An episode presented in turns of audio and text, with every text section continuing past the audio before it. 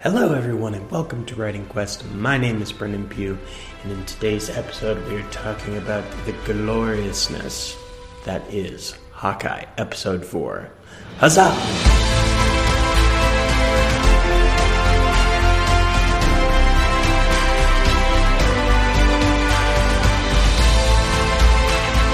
Okay, so much to talk about in this episode.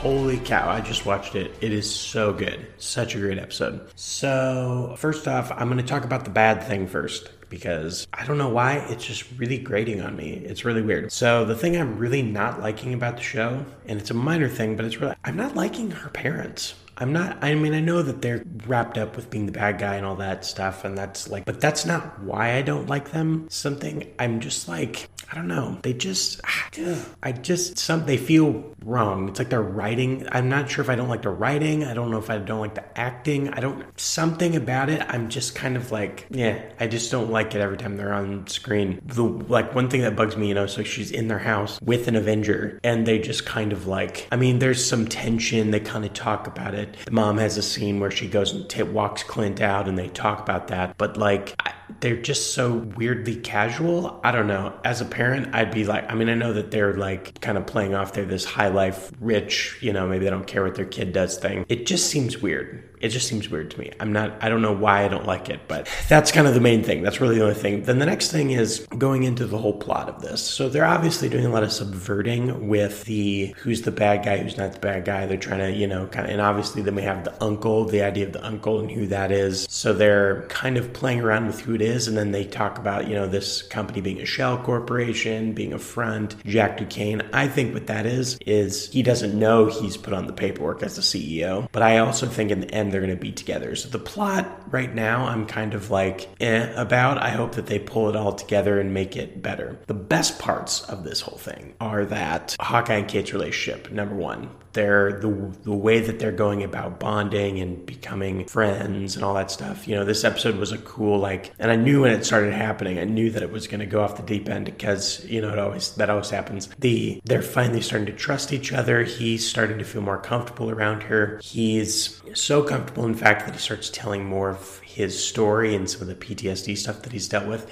He's even talking to her about the rest, the other half of the Budapest story. So I think, um, man, Marvel's really playing this off brilliantly. One of the things when I watched Black Widow, I was like, they kind of talked about the Budapest thing. They went to the Budapest safe house. She mentioned the arrows in the wall. They talked about it, but it still was like, wait, that's it? That's the story? That I was like kind of disappointed in that whole thing. But now they're bringing in the, it's like they're bringing the other half of Hawkeye and now that they've done it, I'm like, oh, of course, that makes so much sense. But like before, it was a letdown, and now it's kind of paying off. So they're using both uh, the movie and the show to explain the full story of that. So I feel like we're coming around on the end of that story, which is really cool. And but just the fact that Haw- like Hawkeye Clint would trust Kate enough at this point that they're like kind of building this relationship, and she's kind of taking care. In the last episode, they did the whole she was helping him hear and writing messages on the thing. Like you can tell that he, she has earned some of his trust. And then of course the moment that happened, I was like something's gonna go bad, as we know. And then, of course, you know, they go into the end thing, they start doing this job. Of course, you know that the moment they go after the job, it's gonna get botched. They're trying to retrieve the watch, which I think probably has something to do with his wife. I'm not exactly sure. I don't know if she's gonna come out and secretly be a superhero. Um, maybe she could be Mockingbird. That would be really cool. Or maybe it's someone else. Um, I, that's definitely going to get revealed by the end. They have to. They'll have to say something about that. But I don't remember if there's ever been a reference to this watch. So that I'll have to go back and re. I don't think this is like a new plot point they're putting in. So I don't remember anything about that. The LARPers are back. I want to just bring them up really quick. The LARPers are back. They were the best part of episode two. I'm so like that that whole episode two thing where he goes in and fights the LARPers. So hilarious. And then I'm just really glad that they didn't drop that as like a one-off thing. That they're actually bringing them in, and then they're going to use you know from the context they're going to actually use them to make their new suits. Hilarious. That's such a great like you know they're these people who want to live in a fantasy world and then they meet a real life super genius. Totally genius. Love it. And then finally, the big one, the big reveal, the thing that I've been so excited for the return of Yelena. Yeah.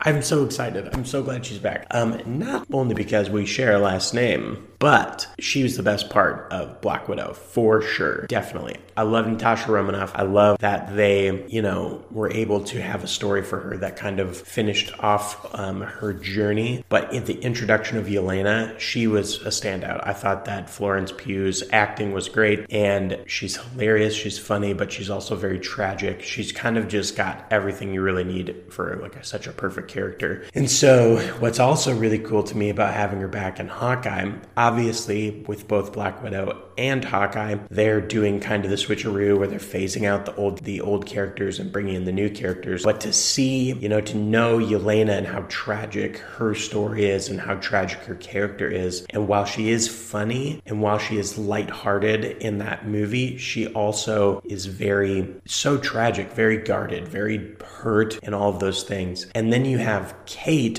who's totally opposite. Um, she has some hurt in her life from like the death of her father and all that stuff, and like her mother's a little weird. But ultimately, Kate's someone who like a whole lot bad you know, certainly hasn't happened to the extent of Yelena's character. It's going to be super fun.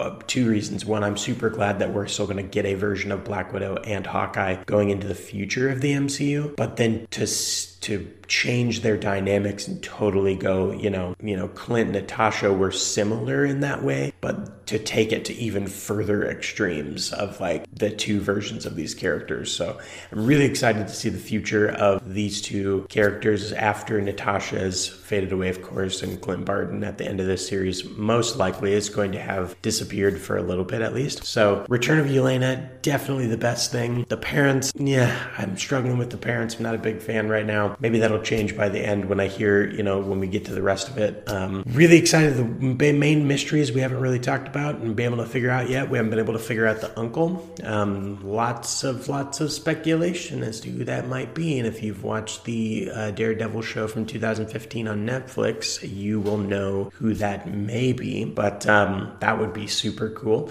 I do know that um, recently Kevin Feige might have said that Charlie Cox is coming back as Daredevil. He, he said maybe, but we all know what that means. So that would mean that if the uncle really is the person they're talking about, that would be super cool super amazing, super excited. And, anyways, that's it for this review. I'm loving Hawkeye. It might be, I'm not sure. I'm gonna have to do some kind of like ranking of the D- Disney Plus MCU shows. Um, this one may be my favorite at the moment. I'm just really, you know, having been a long time fan of the MCU, big, big fan of the first Avengers, you know, when it first came out, that was such a big moment in my life. I remember it very clearly.